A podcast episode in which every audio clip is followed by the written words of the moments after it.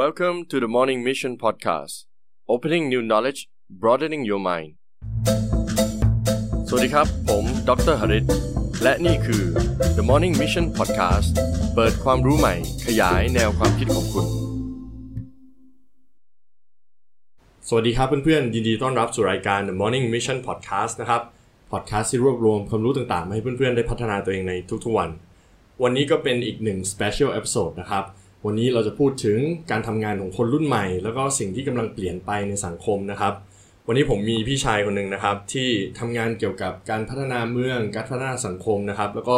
ทำงานกับคนรุ่นใหม่ค่อนข้างเยอะ มีความรู้หลายด้านเลยนะครับ ก็เลยอยากจะแนะนำให้รู้จักกับเฮียกังครับ สวัสดีครับเฮียครับสวัสดีครับ ก่อนอื่นก็แนะนำให้น้องๆแล้วก็เพื่อนๆ รู้จักก่อนว่าเฮียกังทำอะไรอยู่บ้างนะครับ ตอนนี้ก็เป็นหนึ่งในผู้ก่อตั้งบริษัทขอนแก่นพัฒนาเมืองด้วยครับใช่ครับเฮียครับแนะนำตัวเองนิดนึงครับครับ ก็ขอสวัสดีนะครับ ผมกังวานลวิโรจนกุลครับ เป็นผู้ร่วมก่อตั้งบริษัทขอนแก่นพัฒนาเมือง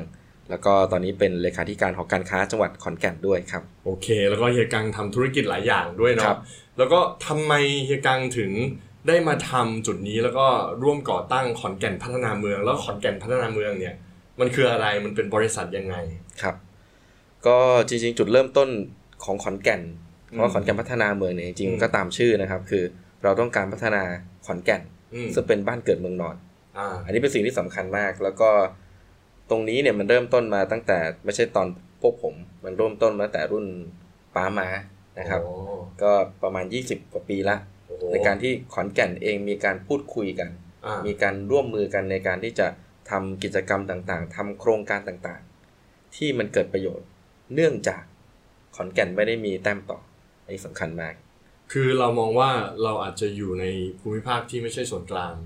ใช่ไหมครับ แล้วมันแตกต่างจากการพัฒนาเมืองปกติของทางรัฐบาลยังไงอ่าคืออย่างนี้ครับคำว่าไม่ได้มีแต้มต่อเมื่อกี้ที่ที่บอกก็คือ ขอนแก่นเราไม่ได้มี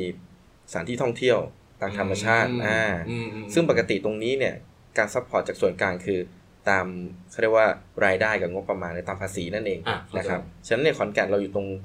ส่วนกลางๆ ไม่ได้มีไม่ได้เป็นจังหวัดชายแดนครับไม่ได้มีนิคมอุตสาหกรรมอ่าอะไรพวกนี้ฉะนั้นเนี่ยเราจึงต้องใช้ความร่วมมือที่มากกว่าปกติในการอ่าร่วมมือกันทำคือไม่ได้มีจุดเด่นเหมือนคล้ายๆ กับอาจจะเป็นภูเก็ตที่เป็นแหล่งท่องเที่ยวใช่ครับมีเชียงทะใหม่เลหรือว่าเชียงใหม่ครับหรือว่าเอ่อแถว border ที่แบบครับหนองคายหรือว่าเอ่อจังหวัด อื่น ๆ ที่ใช่ที่มีใช่นิคมอะไรประมาณนี้ใช่ครับใช่ไหมครับ เราก็เลยต้องเฮ้ยต้องหาจุดต่าง หรือครับอะไรก็ตามที่มาแบบช่วยพัฒนา ถูกต้องแล้วเราก็มองว่าจริง ๆ แล้วจังหวัดเราก็มีความเหมาะสมหลายๆด้านที่ดีนะครับ ยกตัวอย่างเช่นเรื่องของ medical hub อืมซึ่งมีโรงพยาบาลที่เป็นโรงเรียนแพทย์อ่าเรื่องของ transportation หรือ logistics อ่าครับ ซึ่งมีโอกาสที่จะเป็นศูนย์กลางได้ เนื่องจากมีการวิ่งผ่านของรถไฟรางคู่ มีโอกาสวิ่งผ่านของรถไฟความเร็วสูง และเป็นจุดตัดของเส้น East West Economic Corridor อ่าอะไรพวกนี้ครับผมอ่าเหมือนขอนแก่นมันอยู่ตรงกลางพอดีแหละ ใช่ครับ สามารถคอนเน็กได้หลายที่เราก็มองว่า เฮ้ย มันน่าจะทำอะไรสักอย่างได้ โรงพยาบาลศรีนครินทร์ครับมหาวิทยาลัยขอนแก่นอะไรใช่ปครัระบมาณนี้ ใช่ครับ คือวันเนี้ยชวนเฮียกังมาก็คือว่า คนที่ follow ผมอะเนาะในครับพอดแคสต์เองหรือว่า ใน YouTube หรือว่าช anel ต่างๆเนี่ยส่วนมากก็จะเป็นคนรุ่นใหม่ ครับแล้วผมก็เขียนหนังสือเกี่ยวกับคนรุ่นใหม่ ส่วนมากคนรุ่นใหม่ก็จะถามเรื่องการทำงานการเรียนเนี่ยวันนี้หลักๆจะมาคุยกับเฮียกังก็คือเรื่องของการทำงาน สิ่งที่มันกำลังเปลี่ยนแปลงแล้วก็เปลี่ยนไปครับขอนแก่นพัฒนาเมืองเนี่ยแน่นอนเรามองว่าเฮ้ยอย่างที่เราเห็นใช่ไหมครับตอนนี้มีรถไฟรางคู่อ่าเป็นจังหวัดแรกของประเทศที่แบบเริ่ม สร้างตรงนี้เองครับแล้วก็มองว่าเป็นไมซ์ซิตี้อ่าเป็นเมืองที่จะแบบมีการมาประชุมมาอะไรใช่พวกครับนี้ แล้วผมเชื่อว่าเราเริ่มสร้างงานใหม่ๆสำหรับน้องๆที่เพิ่งจบจากมขออะไรพวกเนี้ยฉะนั้นในมุมมองของเฮียเนี่ยเฮียมองว่าเฮ้ยมันกำลังเกิดอะไรขึ้น งานเก่าๆทำไมหลาย ๆ คนคนรุ่นใหม่เนี่ยไม่ค่อยชอบเท่าไหร่ แล้วมันกำลังเปลี่ยนไปในแนวทางไหนนะครับ ครับคืออย่างนี้ต้องต้องแยกเป็นประเด็นนะครับอ่ามีมีมีหลายส่วนอ่าส่วนแรกก็คือสิ่งที่พวกเรากำลังพัฒนาเมือง เราอ่ามมองว่าเราเห็นแหละปัญหาอย่างที่เมื่อกี้ทางทางคุณซันบอกว่าเราจบปุ๊บเราก็เข้าส่วนกลางส่วนเรามองใช่มองหางานที่มีรายได้ที่สูงหน่อยพอเลี้ยงตัวเองได้ โดยเฉพาะคนรุ่นใหม่ ใช่ ทุกคนสามารถเสพสื่อเสพข้อมูลได้ ตั้งแต่สามารถใช้คอมพิวเตอร์เป็นอ่านหนังสือออกอ่า นี่คือสิ่งที่ทุกคนสามารถได้ information เดียวกันมาตลอดอ่าฉะนั้นเขาสะสมมาหลายปีมากนะครับอ่าถ้าเทียบกับคนสมัยรุ่นพวกเราที่อ่าอ่ากว่าจะได้รู้อะไรใหม่ ๆ กว่าจะได้ข้อมูลอะไรใหม่ ๆ เนี่ยต้องใช้เวลา คราวนี้พอเขาเห็นอะไรที่สามารถเติบโตเร็วพัฒนาเร็ว inspire เขาเร็วอืมวันนี้เขาเลยต้องการวิ่งหาสิ่งนั้นเร็วมากกว่ารุ่นเราอ่านั่นคืออย่างแรกที่แน่นอนต้องการได้เงิน ต้องการอ่ามีมีเงินอ่าเพราะจะได้ใช้หนึ่งสองสามสี่ห้าได้จ่ายใช่ครับอ่า คราวนี้เนี่ยเราก็เลยมองว่าถ้าเมืองขอนแก่นเรามีศักยภาพ เราน่าจะสร้างศักยภาพตรงเนี้ยเพื่อตอบโจทย์คนรุ่นใหม่ ให้มีงานที่มีรายได้ในระดับที่ดีเพียงพออ่าเพราะว่าแต่ก่อนเนี่ยทุกคนก็จะเข้าสู่ศูนย์กลางใช่ครับใช่ครับแล้วงานมันก็เป็นส่วนมากเป็น traditional เนาะครับงานที่แบบจะต้องทำที่บริษัทอะไรประมาณนี้ ตอนนี้อ่ามัมันก็เริ่มเปลี่ยนไปใช่ครับ แล้วก็จะมีเรื่องของที่อ่าอาจจะเป็นปัญหาเรื่องของการเปลี่ยนงานบ่อยอืมหรือรู้สึกว่าคนรุ่นใหม่บอกง่ายไม่ทนอ่า ความหมายคนรุ่นที่เก่าจะบอกว่าใช่เฮ้ยคนรุ่นใหม่เนี่ยทำไมเปลี่ยนงานบ่อยจังครับ มันเป็นเพราะอะไรเฮียว่าเนื่องจากส่วนหนึ่งที่บอกเมื่อกี้ครับ เรื่องของ information data อ่าที่เขาได้มาเยอะเขามีข้อมูลเยอะใช่เหมือนกับว่าเขามีข้อมูลเยอะเขาก็มีทางเลือกเยอะ เขามองเรื่องของทางเลือกเยอะอ่า facility ต่างๆ ที่เสริมเข้ามาโดยที่คนรุ่นเก่าจะไม่เห็น เช่น เขานั่งทำงานของเราอยู่ กับบริษัทเราเขาอาจจะเซิร์ชงานใหม่ๆอยู่ด้วยตลอดเวลาอ่าในสิ่งที่เขาชอบ และเขาอาจจะไม่ชอบ หลังจากที่เขาเข้ามาทำงาน ซึ่งเขาไม่รู้ตั้งตั้งมาก่อนในตอนแรกว่าการทำงานตรงนี้เป็นอย่างไร อันนี้อ่าอันนี้เป็นเรื่องที่มันไม่รู้ก่อนไม่ได้อืมแต่สิ่งที่เขารู้ได้เมื่อเขาไม่ชอบเขามองหาสิ่งใหม่ได้ตลอดนั่นคือง่ายสิ่งที่กว่าทำให้คนรุ่นเนี้ยจะเปลี่ยนบ่อย อ่า เหมือนคนรุ่นก่อนเนี่ยอาจจะไม่ได้มีทางเลือกมาก แล้วก็ไม่รู้ว่าจะไปหาอะไรที่มันแตกต่างครับใช่ไหมเฮียระหว่างที่ทำงานสมัยก่อนนะครับ ไม่สามารถออกจากออฟฟิศออกไปวิ่งหางานสมัครงานได้ถูกไหมครับอ่าแต่ทุกวันนี้อ่าลิงก์อิน สามารถเซิร์ชใส่โปรไฟล์ตัวเอง ทุกคนมาวิ่งดูของโปรไฟล์ตัวเองได้อ่าอย่างนี้เป็นต้นนี่คือสิ่งที่เปลี่ยนแปลง แล้วบางทีก็มีการเปรียบเทียบว่าเฮ้ยบริษัทในกรุงเทพเนี่ยมีบางที่ให้พนักงานสามารถทำงานจากบ้านได้อืมไปทำงานร้านกาแฟได้ใช่มีนั่นครับมีนี่เขาก็เริ่มมองแล้วเฮ้ยบริษัทเก่าๆถ้าทำแบบเดิมอะจะต้องตอกบัตรเข้ามาทำแบบนั้นแบบนี้ ก็รู้สึกไม่มีสลับใช่ครับก็ตรงนี้เนี่ยแต่พอเราเข้าใจเรื่องพวกนี้มากขึ้นเนี่ยอืมเราก็มองว่า ฉะนั้นขอนแก่นเราก็มีโอกาสมากกว่าเมื่อก่อนนะอืมพอมีเทคโนโลยีช่วยได้อืมฉะนั้นแสดงว่าคำว่าทำงานไม่จำเป็นต้องนั่งออฟฟิศมันก็ไม่จำเป็นต้องนั่ง แค่ในออฟฟิศหรือนอกออฟฟิศในกรุงเทพอาจจะนั่งนอกออฟฟิศนั่นคือหมายถึงต่างจังหวัดก็ได้อ่านั่นคือสิ่งที่เปลี่ยนไปที่ทำให้มองว่า ขอนแก่นก็มีโอกาสที่จะมีอาชีพหรือมีธุรกิจที่ มีรายได้ที่สูงขึ้นตอบโจทย์คนรุ่นใหม่ และยังอยู่ในขอนแก่นได้ด้วยอ่าอย่างที่เราเห็นเนาะตอนนี้ก็คือมีทั้ง co-working space ครับมีทั้งธุรกิจใหม่ ๆ แล้วก็เราเห็นเนาะเฮียว่าธุรกิจต่างๆเนี่ยต้องปรับตัวมาขายออนไลน์มากขึ้นมาปรับเปลี่ยนวิธีการมากขึ้นใช่ไหมเฮียครับแล้วก็จะยกตัวอย่าง เช่นอ่าบริษัทที่เป็นบริษัทที่ผู้ผลิตซอฟต์แวร์ ต้องการ developer ที่เป็น develop ซอฟต์แวร์หรือเขียนโปรแกรมเนี่ยอ่า เขียนโปรแกรมไม่จำเป็นต้องในกรุงเทพคือสมัยก่อนก็คือ ไม่ต้องเขียนที่ออฟฟิศก็ได้ หรือเข้าออฟฟิศตอนไหนก็ได้อ่าตอนนี้คือไม่จำเป็นต้องเขียนที่กรุงเทพ ตอนนี้ขอนแก่นมีบริษัทที่มาตั้ง แล้วก็มีฐานของ developer software เนี่ยหลักร้อยคนตั้งอยู่ที่นี่ความหมายคือเขาสามารถจ้างในค่าจ้างที่ใกล้เคียงกับกรุงเทพใช่แต่ผู้ที่มาทำงานเนี่ย ค่าครองชีพเขาไม่สูงเหมือนในกรุงเทพแล้วก็เป็นคน local ด้วใช่เป็นคน local อยู่ใกล้บ้าน จบมข. จบ มหาวิทยาลัยมหาสารคามก็สามารถเข้ามาทำงานตรงนี้ได้ใช่ไม่ต้องไปมีชีรถวิตที่ดีขึ้นใช่ครับใช่ใช่ใช่ครับผมว่าเป็นเป็นสิ่งที่ดีเนาะอืมแล้วคราวเนี้ยเนี่ยผมได้ยินบ่อย แล้วผมเองก็พูดบ่อยด้วยว่า โลกมันเริ่มเปลี่ยนไปไอ้การที่เรา value หรือให้มูลค่ากับเอ่อปริญญาเนี่ยมันเริ่มน้อยลงเรื่อยๆ แล้วก็มีการทำงานฟรีแลนซ์มากขึ้นเรื่อยๆ ในมุมมองของเฮียเนี่ยเฮียเห็นว่ายังไงครับอ่าต้องบอกอย่างนี้ครับ เอาเอาเรื่องของ คำว่าปริญญามีมีคุณค่าที่ลดลง เรามองตรงนี้ก่อนว่า ตอนเนี้ยสถาบันการศึกษาเนี่ยปรับตัวไม่ทัน ต้องอ่าต้องใช่ต้องต้องต้องยอมรับอย่างหนึ่งคำว่าปริญญาจริง ๆ แล้ว ถ้าจะให้มันยังมีคุณค่าก็ยังมีได้ใช่นะครับ เพียงแต่ว่าถ้าถ้าสถารศึกษาหลาย ๆ ที่ไม่สามารถปรับตัวได้ ความรู้สึกของคุณค่าจากการจบปริญญามันก็จะลดลง สุดท้ายมันก็อยู่ที่คอนเทนต์หรือเนื้อหาที่เขาเรียนมอย่างยกตัวอย่างหลายมหาลัยที่มีคณะใหม่ๆอืมมี ภภาควิชาใหม่ ๆ ที่ปรับไปตามโลกปัจจุบันอืมความนิยมของคนรุ่นใหม่ที่ศึกษาข้อมูลมาแล้ว ก็อยากเรียนมากขึ้นอืมเช่น entrepreneurship ที่เป็นศาสตร์ที่เป็นผู้ประกอบการอะเรียนเพื่อเป็นผู้ประกอบการ ข้างในมันต้องตอบโจทย์ว่ายังไงครับ ตอบโจทย์ว่า เอ้ย การเรียนไม่ได้เรียนศาสตร์เดียวอ่าคุณต้องมีคอ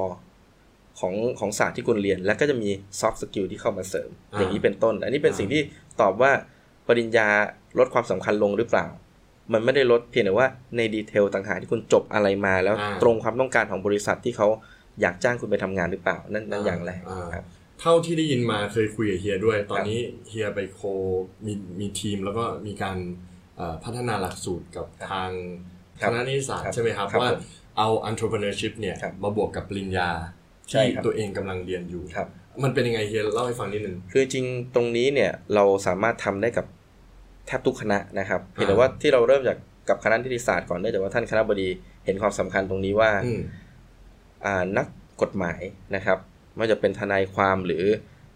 ผู้ที่ใช้กฎหมายในในการทำอาชีพเนี่ยโดยปกติในการเรียนตลอด 4 ปี เขาต้องเข้มข้นกับเนื้อหาขเนื้อองหาเขามากมากจนไม่ไม่มีเวลาที่จะไปศึกษาข้อมูลหรือ skill soft skill ด้านอื่นอืมอืมตรงนี้เราเลยมองว่า ถ้าสมมุติว่านักกฎหมายที่จบออกไปต้องพิจารณาหรือตัดสินคดีความหรืออะไรต่างๆ นานาที่เกี่ยวข้องกับภาคธุรกิจซึ่งโลกปัจจุบันเปลี่ยนเร็วมากใช่ไม่ใช่แค่การซื้อมาขายไปละใช่หรือหรือเขาเรียกว่าคดีที่เกี่ยวกับไซเบอร์อย่างนี้เป็นต้นอืมอืมถ้าคนที่เรียนด้านเนี้ยไม่มี soft skill ตั้งแต่เบื้องต้น มันจะทำให้จบไปแล้วเขาต้องไปนั่งศึกษาใหม่อืมการทำงานก็จะไม่ตอบโจทย์อืมหรือไม่สามารถเซิร์ฟกับโลกที่เปลี่ยนแปลงออกไปได้ คุณยังมีเขาเรียกว่า ข้อกฎหมายหรือรัฐธรรมนูญที่เป็นตัวหนังสือกี่สิบปีคุณมันเป็นตัวหนังสือเหมือนเดิมนะใช่เพียงแต่ดีเทลในการตีความหรือดีกาในการตีความออกไปเนี่ยมัน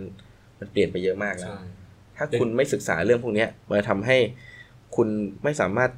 ตอบโจทย์ได้ในการทำงานในแล้วอก็นาเอาคไปตใช้จริงได้ใช่อย่างครับที่เราเห็นตอนนี้มันก็มีเรื่องของไซเบอร์คราม ครับเอ่อ IP พวกครับ intellectual ใช่ property right อะไรเยอะแยะโอ้โห privacy เต็มไปหมด law อย่างเงี้ย ซึ่งใหม่ๆตรงเนี้ยเลยสำคัญมากเลย อย่างใช่ไหมครับ privacy law กำลัง concern กันเยอะใช่เพราะมันเกี่ยวข้องกับหลาย ๆ อย่างมาก เช่นอ่าเราใช้โซเชียล โซเชียลเก็บข้อมูลของเราอ่าเราเข้าไปในเว็บไซต์ เว็บไซต์สามารถเก็บข้อมูล เราได้เยอะแค่ไหนหรืออะไรพวกนี้ มันคือสิ่งที่เปลี่ยนอย่างรวดเร็ว ปลอมแปลงตัวตนนู่นนี่นั่นใช่ครับก็ต้องมีการ integrate หรือว่าสัมพันธ์กันระหว่างธุรกิจที่ทำจริง แล้วก็ครับเอ่อ พวกความรู้ความอะไรต่างๆใช่ผมแล้วเป็นถ้าสิ่งที่ดีถ้าผู้บังคับใช้กฎหมาย หรืออ่าไม่ใช่ผู้บังคับใช้กฎหมาย ผู้ที่ศึกษาเรื่องกฎหมายเนี่ยอ่าครับ ในการตีความตรงนี้ ถ้าเข้าใจผู้ประกอบการด้วย มันจะทำให้เข้าใจครบทุกฝ่ายมากขึ้นอย่างนี้เป็นต้นมันก็มีประโยชน์ทั้งสองด้าน แล้วเราทราบดีว่าบริษัทใหญ่ๆ อย่างเช่นพวก Microsoft เอยครับหรือว่า Google เอยหรือ Tesla ครับหรือ Apple เนี่ยออกมาบอกแล้วว่า เราไม่สนใจแล้วนะ ว่าคุณจะมีปริญญาไม่มีปริญญา หรือคุณครับจะมี Certificate อะไรก็ตาม เราจะมีการตรวจสอบของเราเอง เพื่อคัดเลือกคนที่สามารถทำงานกับเราได้ เขาแคร์มาก ๆ เลยโดยเฉพาะพวก soft skill หรือว่า hard skill ก็สำคัญ แต่สุดท้ายแล้วเขาแคร์ที่ทักษะหรือ skill มากกว่าเฮียคิดว่า บริษัทในเมืองไทยหรือแม้แต่ในบริษัทในขอนแก่นอะไรประมาณเนี้ยคิดว่าจะเริ่มเปลี่ยนไปมองจุดนี้มากขึ้นไหมครับ ตอนนี้จริงๆแล้วเชื่อว่าเริ่มเปลี่ยนเยอะนะครับอืมเริ่มเปลี่ยนเยอะคือหมายถึงว่าเนื่องจากเขาเจอคนรุ่นใหม่อย่างที่บอกเมื่อกี้ว่าอืมทำงานแป๊บเดียว อืมความหมายคือแสดงว่าต่อไปเขาต้องเริ่มคิดเยอะขึ้นแล้วในการที่จะรับคนรุ่นใหม่เข้ามาใช่อย่างแรกก็คือไม่ใช่แค่ว่าคนรุ่นใหม่นี้จบอะไรมาอ่าต้องคุยแล้วคุยรู้เรื่องนั่นคือมี mindset ที่ตรงกับบริษัทอ่า ความหมายคือถ้าคุณมี mindset คนละอย่างกับบริษัทอ่าคุณก็จะไม่มีความสุขในการทำงานถูกต้องแล้วเขาก็จะเปลี่ยนโดยอัตโนมัติใช่อย่างที่สองก็คือ soft skill ที่เขามี หรือเอาง่ายๆว่าคุณชอบไหมเนี่ยจะที่ทำงานที่บริษัทผมอ่าอาจจะต้องเป็นอย่างนี้เมื่อก่อนอ่าไม่ต้องถามเลยว่าชอบไหมอ่าทำมาเพื่อเขาได้เงินถูกไหมครับอ่าใช่เดี๋ยวนี้ต้องมีความชอบความรู้สึกที่ดี หรือเอาคำว่าอิกิไกเข้ามาอ่าเข้าเข้ามาเสริมอ่าคุณมี life balance ใช่กับครับ work life balance ถูกให้ต้อดีงขึ้น ตรงนี้เนี่ยเชื่อว่า ไม่ใช่แค่ในกรุงเทพในในต่างจังหวัดก็ต้องเริ่มเหมือนกันอืมและจริงๆหลาย ๆ บริษัทใช้ตรงนี้มาตั้งนานแล้ว แต่ว่าอาจจะไม่ได้เรียก หรือไม่ได้ใช้คำศัพท์ในปัจจุบันในการในการให้ความหมายมันอ่าใช่เช่นเขาสร้างทีมเวิร์กที่ดีอ่าเขาหาเขาสแกนเขากรองคนด้วยการที่ถ้าทุกคนคิดดีตรงกันอืมจริง ๆ แล้วทั้งหมดทั้งปวงที่เขาใช้มันคือกระบวนการที่เราพูดในปัจจุบันว่ามันช่วยให้คนรุ่นใหม่เข้ามาทำงานแล้วอยู่ได้นานขึ้นด้วยอืม เหมือนเขาเปลี่ยนจาก KPI เป็น OKR OKR อะไรประมาณเนี้ยครับเอา objective ครับเอา goal หรือว่าเอาเป้าหมายเนี่ยเป็นที่ตั้งใช่ไหมใช่ครับครับ แล้วก็เริ่มมีเอ่อ corporate culture หรือว่าวัฒนธรรมใช่ขององค์กรมากขึ้นถูกต้องมีความสำคัญมากขึ้นครับใช่ไหมครับ ก็ตรงนี้เป็นสิ่งที่อ่ามันมีการเปลี่ยนแปลงหลาย ๆ องค์กรเปลี่ยนโดยการ develop ภายในอืมมาตั้งนานแล้วอืมอืมแล้วก็โอเค ปัจจุบันอาจจะเพิ่งมีคนมาพูดถึงให้นิยามมัน เขาก็เออฉันใช้อยู่แล้วอันนี้ก็เป็นสิ่งที่ดีแต่ว่าอีกหลาย ๆ ที่ครับที่ที่ยังไม่ได้ถูกใช้ อืมแล้วก็ควรจะไม่อย่างนั้นเขาก็จะไม่ไม่สามารถเปลี่ยนปรับเปลี่ยนอืมตัวเองอืมทันกับการเปลี่ยนแปลงตรงนี้ แล้วก็จะมีคำถามที่บอกว่าอืมว่าทำไมหาคนทำงานยากจังเลยทำไมคนรุ่นใหม่เปลี่ยนงานบ่อยจังเลยอ่าตรงนี้เนี่ยเป็นคำถาม ครึ่งหนึ่งคือจากองค์กรที่ไม่ได้ ปรับตัวครับอ่าอาจจะก็มต้องเจแค่ตรงนี้เฮ้ยทำไมเขาทำอย่างนั้นอย่างนี้แต่จริงๆแล้วต้องถามด้วยว่าอ้าวแล้วเรามีวัฒนธรรมมีการเปลี่ยนแปลงให้มันพร้อมกับคนรุ่นใหม่หรือเปล่ามีอีกหลายบริษัทของคนรุ่นใหม่ที่คนวิ่งเข้าหาอ่านั่นคือเขาไม่เคยขาดคนทำงานใช่ไหมนั่นคือครับโลกนี้ยังมีอย่างนี้อยู่เสมอนะครับใช่ในขณะที่บอกว่าเศรษฐกิจไม่ดีก็ยังมีเศรษฐมีธุรกิจใหม่ ๆ ที่เกิดขึ้นแล้วขายดีจนขายไม่ทันอยู่เสมอใช่ครับเนี่ยครับเป็นจุดหนึ่งที่อยากคุยกับเฮียเหมือนกันว่า แล้วก็สำหรับน้องๆเดี๋ยวช่วงท้ายๆจะถามก็คือว่า เขาบอกว่าเศรษฐกิจไม่ดีเลย แต่เรามองว่าบางธุรกิจเนี่ยโอ้โหทำไมมัน work มากจังเลย อย่างเช่นผมเริ่มธุรกิจออนไลน์เนี่ยครับมันมีแต่โตกับโตครับแต่เราก็เห็นว่าร้านโชห่วยหรือ traditional ธุรกิจแบบเดิม ร้านอาหารบางร้านก็เริ่มหายไป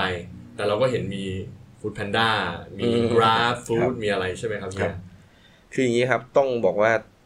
โครงสร้างหรือโครงข่ายของการเติบโตของธุรกิจสมัยใหม่เนี่ย มันไม่ได้มีแค่คำว่าออนไลน์อืมมันมีจริงๆมันมีทั้งออนไลน์และออฟไลน์ครับอืมเป็นองค์ประกอบอยู่เสมอมเพียงแต่ว่าฝั่งออฟไลน์อาจจะไม่ใช่ฝั่งใหญ่ฝั่งเดียวแหละอ่าเหมือนกับอย่างที่บอกว่า โอเควันเนี้ยคนทำงานบอกไม่มีงานทำก็คำถามง่ายๆคุณไปขับ Grab คนไม่ไปขับ Panda ฟู้ดอ่าแพนด้าอย่างนี้เป็นต้นนี่เป็น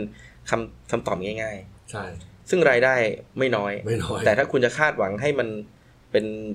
คุณเป็นเจ้าของธุรกิจไม่ใช่ เพราะจริงๆโดยโมเดลเขาดีไซน์ออกมาว่าให้เป็น part-time job อ่าอ่าแต่ว่าที่ผมพูดตรงนี้หมายถึงว่า โดยโครงสร้างของธุรกิจเนี้ย Grab Food จะโตไม่ได้ถ้าไม่มีร้านอาหารย่อยจริงๆและถ้าร้านอาหารย่อยๆ นั้นมี Delivery เองในในอดีตนะครับ ก็ถ้ามีแต่ร้านที่มี Delivery เองเนี่ย ก็ไม่สามารถที่จะ มี Food Grab Food โตขึ้นได้เช่นเดียวกันจริงมันไปด้วยกันใช่แต่ทุกวันนี้มันเหมือนกับการให้โอกาสร้านย่อยๆ เล็กอ่าๆที่มีคุณภาพมีอ่าศักยภาพที่เขาอาจจะไม่ได้อยากขยายให้เติบโตใช่ออเพราะรู้สึกว่ามันไม่คุ้มค่าอ่า หรือการที่จะมาต้องขับรถมาอะไรต่างๆอ่านานา Grab Food ช่วยตรงนี้ใช่ร้านที่ใหญ่ ๆ ก็ต้องปรับตัวเหมือนกันใช่แล้วที่เคยมีฝั่งหรือมีทีม Delivery ต้องมานั่งคิดละ ใครคุ้มกว่ากันใช่มีให้ขา Delivery ทำของตัวเองดีกว่าหรือให้เขาทำเองใช่นั่นคือสิ่งที่ใช่ มันปรับเปลี่ยนไปครับ แล้วก็ไม่ได้บอกว่า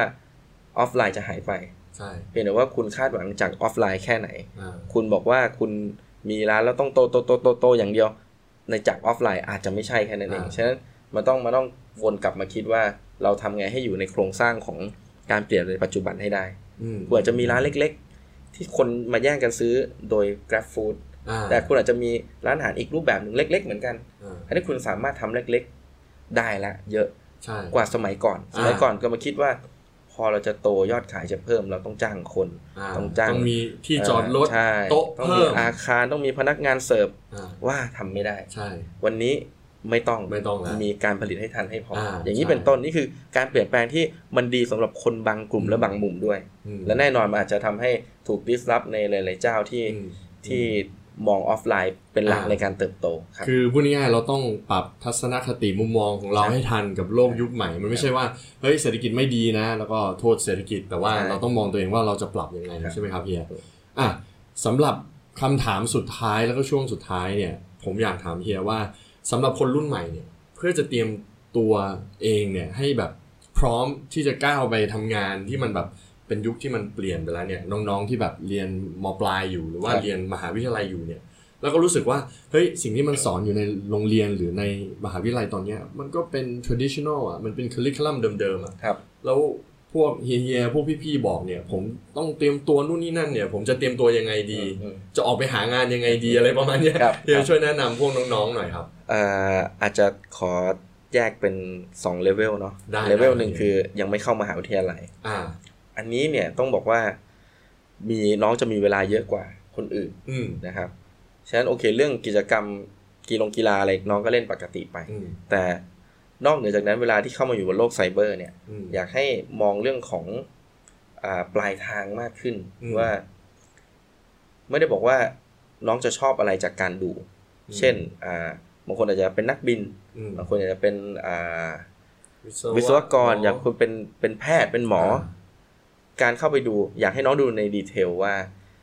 เขาทำอะไรกันจริงอ่าๆซึ่งบางครั้งละครอาจจะช่วยได้ แต่มันไม่ได้จริงทุกอย่างแต่ฉะนั้นเนี่ย ถ้ามีโอกาสพอน้องชอบมันระดับหนึ่งจากการดูอ่าน้องก็ต้องไปสัมผัสมัน ตรงนี้เนี่ยในขณะที่อยู่มัธยมมีโอกาสมากกว่าสมัยก่อนเยอะอ่านนะครับ ในการที่จะเข้าไปหาข้อสัมมูลผัสหาข้อมูล แล้วก็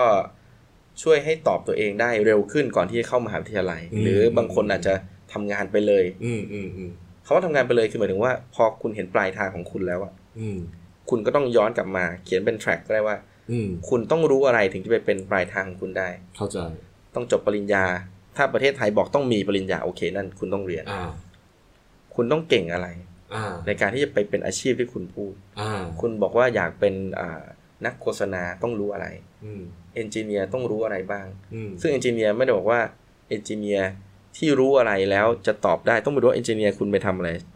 โปรเจกต์หรือเปล่า หรือคุณไปทำบริษัทเข็มเจาะอ่า detail ที่คุณจะต้องรู้เนี่ยอ่ารวมถึง soft skill มีอะไรอ่าถ้าคุณศึกษาได้ก่อนนะครับอืมบางอย่างมันสามารถเรียนได้อืมออนไลน์ได้เรียนรู้ได้อืมเรียนรู้ก่อน เพื่อที่จะก่อนไปถึงปลายทางเตรียมพร้อม โดยเฉพาะอ่าบางอาชีพที่เป็น advantage มาก ๆ เช่น เขียนโปรแกรมอืม coding ต่างๆอืมคุณเรียนรู้ได้โดยไม่มีข้อจำกัดอืมอืมและคุณสามารถรับงานได้อืมคุณสามารถสร้างรายได้ได้ตั้งแต่ในระดับคุณเรียนมัธยมอืมอืมซึ่งตอนนี้อย่างบริษัทที่ผมพูดถึงที่ขอนแก่นเนี่ยเขามาสอนเด็กตั้งแต่สมัยปี2ปี3แล้วอืมมามาเทรนเสร็จปุ๊บมีงานให้ด้วย ถ้าคุณทำงานนี้ได้ได้รายได้ด้วยโอ้โหตั้งแต่ปี2ปี3ไม่ต้องรอจบปี4อ่าเพราะคุณจบปี4แบบ general ก็ไปนั่งฝึกใหม่เทรนใหม่อ่ากว่าจะเป็นอะไรสักอย่างซึ่งบางครั้งนะครับ งานบางงานต้องการรู้แค่แค่เท่านี้เองแค่เท่านี้อ่ครับไม่ไม่ไม่จำเป็นต้ก็องสร้างมกกรายได้นี้แล้ว แต่คุณทำให้เก่งก็พออาอ่าซึ่งจริงทุกงานที่เราเห็นทุกวันนี้ คนทำขนมเบื้องก็ทำขนมเบื้องอ่าให้อร่อย specialize มากขึ้นถูครับไม่ต้องรู้ทุกอย่างหรอกใช่ นี่คือสิ่งที่ใช่ไหมครับบอกว่าถ้าคุณอยู่มัธยมอะมีโอกาสเรื่องพวกนี้เยอะอ่ามมาก เปิดกว้าง ลองแบ่งเวลาไปทำดู สังเกตตัวเองปุ๊บใช่แล้วก็ชอบอะไรดูว่าใช่เราอยากเป็นอะไรย้อนกลับมาว่าต้องทำอะไรบ้างให้เป็นต้องรู้จุดนั้นอะไรแล้วก็เริ่มหาข้อมูลแล้วครับสำหรับเด็กมหาวิทยาลัยล่ะมหาวิทยาลัยเนี่ยก็อาจจะเลือกมาแล้วระดับหนึ่งใช่ ซึ่งบางคนอาจจะเลือกแล้วไม่ชอบ อันนี้คือสิ่งที่สำคัญมากแล้วก็เจอกันเยอะครับก็คราวนี้ต้องต้องเข้มข้นมากขึ้น ถ้าอืมบังเอิญคุณเลือกแล้วมันใช่อย่างที่บอกเหมือนตอนมัธยมก็คือ คุณหาโอกาสที่จะได้ทำมันจริง ๆ เลยอืม ในช่วงปิดเทอมหรืออะไรก็ตามอ่าเพราะในนี้คือเขาตอนนี้ไปไปทำจริงแล้วใช่ทำจริงฝึกอ่างานฝึกจริงงานทำงานจริงแล้วคุณก็ได้รู้ว่าอะไรที่คุณไม่รู้ อ่า คุณต้อง ใช่และอะไรที่คุณต้องรู้อ่าให้ดีพออ่าเนี่ยจะเป็นระดับหัวหน้า ต้องรู้ขนาดนี้เออเว้ยอ๋อไปฝึกงานอ่เขารู้มากกว่าเราหรือเขาอืมมีอะไรมากกว่าเราเขาถึงเป็นหัวหน้าเราได้อ่าซึ่งทุกวันนี้จะบอกว่าองค์กรเขาไม่ได้จำกัดเรื่องอายุอ่าเขามีแต่อยากได้อายุน้อยลงอ่าาอันนี้คือสิ่งที่บอกว่าใช่เพราะ ในปัจจุบันต้องยอมรับว่าประสบการณ์บางบางอย่างไม่สามารถช่วยได้ทั้งหมด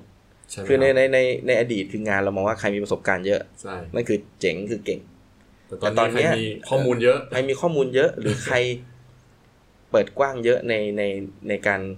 หาข้อลมูอลงสิ่งใหม่ๆใช่หามุมอันนี้อาจจะใหม่ตอบได้เพราะเขาต้องการ creativity ๆอ่าต้องการอะไรที่ไม่ซ้ำอย่างองค์กรอย่างอ่ายกตัวอย่างชื่อคือ Grab อย่างที่บอกเนี่ยอ่าบังเอิญพี่ชายเพิ่งเข้าไป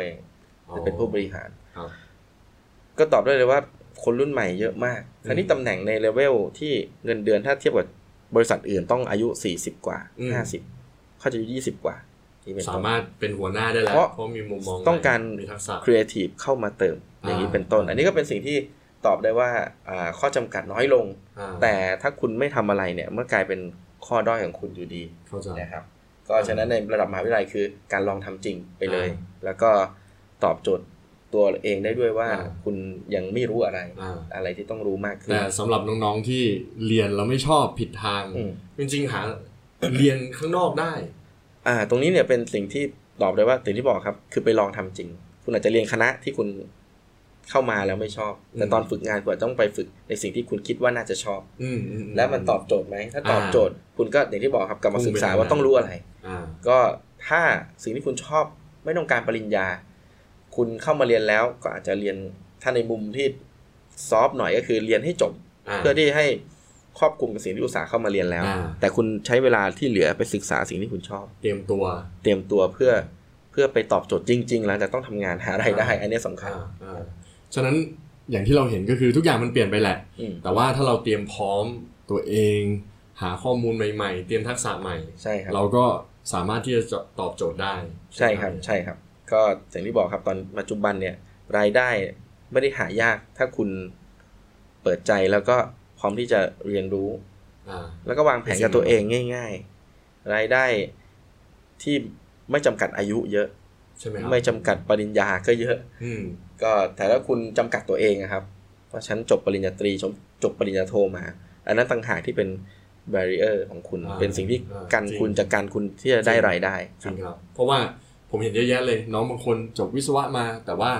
มาทำกราฟิกทำวิดีโออือฮึเพราะตัวเองชอบถ่ายรูปอะไรประมาณนี้ใช่ไหมเฮียเราใช่จะเห็นครับค่อนข้างเยอะ ไม่จำเป็นต้องตรงสายก็ได้ถูกต้องครับใช่ไหมครับโอเคสำหรับวันนี้อยากขอบคุณเฮียมากเลยที่มานะครับ ก็ช่วยพัฒนาขอนแก่นต่อไปนะครับ แล้วก็คิดว่าขอนแก่นจะเป็นที่ที่สำหรับอ่า คนรุ่นใหม่เนี่ยสามารถอยู่ได้ทำงานได้ใช่ไหมครับเฮียครับใช่ครับอ่าจุดนี้เฮียอยากมีอะไรฝากน้องๆไหมครับสำหรับคนยุคใหม่ที่แบบว่าเฮ้ยกำลังออกมาลุย อยากฝากอะไรอยากให้คิดแบบไหนทำแบบไหนครับก็ก็ต้องขอฝากคนรุ่นใหม่นะครับ จริงๆต้องฝากหมดเลยครับฝากคนรุ่นใหม่อย่างเดียวไม่ได้ เพราะการเปลี่ยนของคนรุ่นใหม่ได้ ต้องได้รับความเห็นชอบจากคนรุ่นเก่า support support ใช่ไหมครับตัวนี้ต้องฝากคนทุกรุ่นนะครับ แต่อยากให้มองที่ ที่การเปลี่ยนแปลงในทางที่ดีอ่าการพัฒนาเพื่อให้อ่าเกิดสิ่งดีๆให้กับบ้านเรา ถ้ามองอ่าในมุมของขอนแก่นอ่าก็อยากให้ทั้งผู้ใหญ่นะครับ ทั้งอ่าวัยรุ่นแล้วก็จริงๆวัยผู้ใหญ่ที่กำลังสอนเด็กๆอย่างตอนนี้ผมเองก็ตัวอย่างผมมีลูก อายุสามขวบอ่าผมก็ต้องมานั่งคิดยังไงที่ทำให้เขาเติบโตมาแล้วเป็นคนที่มีประโยชน์และคนดีกับสังคมอ่านอกจากคนเก่งอย่างเดียวใช่ เพราะคำว่าเก่งนั่นคือตอบโจทย์ตัวเองอ่านะครับก็เลยก็เลยพยายามมองตัวนี้ ซึ่งถามว่าทำได้แค่ไหนก็อยู่ที่เรามีความตั้งใจอ่าแล้วคิดว่าถ้าคนรุ่นใหม่ ๆ คิดแบบนี้ได้ คนที่โตขึ้นมาไล่ๆขึ้นมา ก็มันน่าจะช่วยให้สังคมมันดีขึ้นเรื่อยๆได้ครับอันนี้สำคัญครับเยี่ยมมากเลยก็รับฝากด้วยครับสำหรับวันนี้ก็ขอบคุณเฮียกังอย่างมากเลยนะครับ แล้วเดี๋ยวไงในอนาคตก็มาคุยกันใหม่อีกทีได้นะคครัรับบเฮียอ๋อยินดีครับใน topic ต่างๆครับครับ สำหรับวันนี้นะครับก็ขอบคุณเพื่อนๆที่ติดตามนะครับ ถ้าชอบก็กดไลค์กดแชร์ฝากแท็กเพื่อนของคุณในแพลตฟอร์มต่างๆ และถ้าไม่อยากพลาดใน episode หน้าฝาก subscribe ด้วยครับ แล้วเราเจอกันใหม่ใน episode หน้า สวัสดีครับ สวัสดีครับ